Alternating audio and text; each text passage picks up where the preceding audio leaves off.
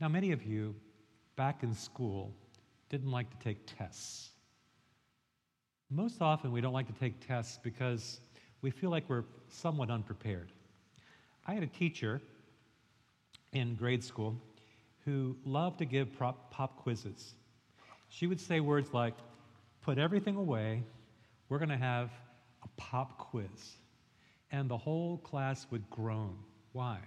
Because we felt so unprepared. A young man, he did very poorly on his exam, and his dad asked him, he says, Why did you do so poorly on the exam? The young man said, Absence. Now, in COVID, we certainly understand things like absence because we've been sort of out of circulation for a little while. We're just getting back to school. So he said to his dad, Absence. His father said, Were you absent on exam day? No, the boy said, The boy who knows the answers sitting next to me was absent. God will certainly allow tests and trials to come into the believer's life. Tests in school are often written by the teacher to see if the student has assimilated the content, whether they have accumulated the knowledge, or if there's areas where the student needs to improve on. The section we're going to look at this weekend is Romans 8 31 to 39. Paul's going to ask some very profound questions. He's been teaching for eight chapters. We are smack dab in the middle of the book. Perhaps some consider Romans 8 to be the most significant chapter Paul ever wrote. And he decides to give the church at Rome a midterm exam. Now, one way to look at this section is to see it as a midterm exam that we're going to give this Sunday, but we're not going to grade you. These questions are written to drive home the point. In fact, Paul's style is what's called diatribe. It's sort of a question answer. It's what the Socratic method was to see whether the student had um, learned the material. So the first question he asks, and we'll ask five of them this weekend, the first question is What then shall we say in response to all of this? That's a good question, right? You've been listening for a while, you've heard what I've had to say. Now, what's your response to the things which I have spoken to you? The second question is a question of protection.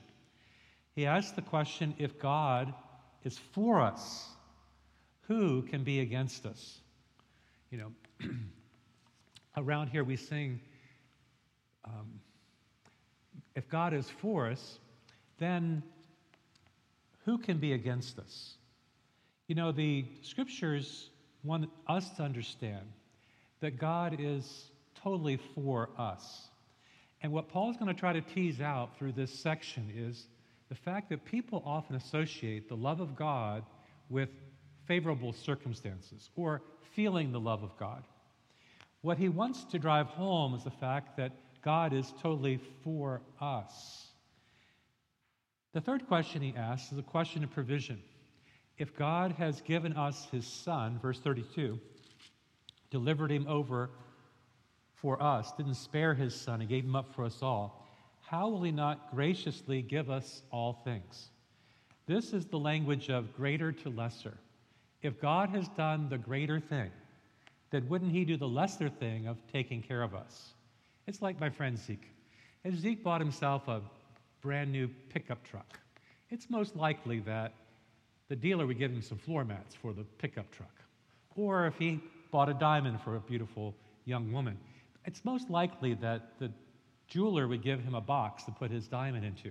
What I'm trying to say is that if there's a bigger thing that God has done, namely salvation, won't he do the lesser thing of taking care of his children?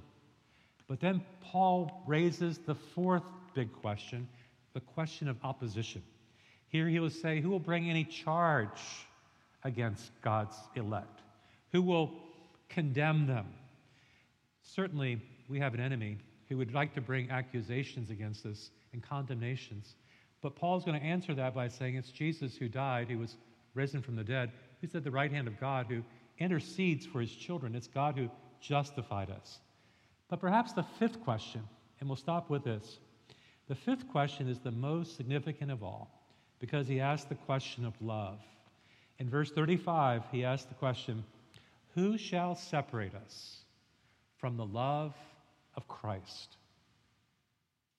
Is there anything in this life, any hardship, any trouble, any trial, nakedness, famine, dangers, sword, anything at all that could separate us from the love of God? He's going to conclude by saying this great verses that we've learned over the years that I am convinced that neither death nor life, neither angels nor demons, neither the present nor the future, nor any powers, neither the height or the depth, anything else in all creation will be able to separate us from the love that is in Christ Jesus our Lord.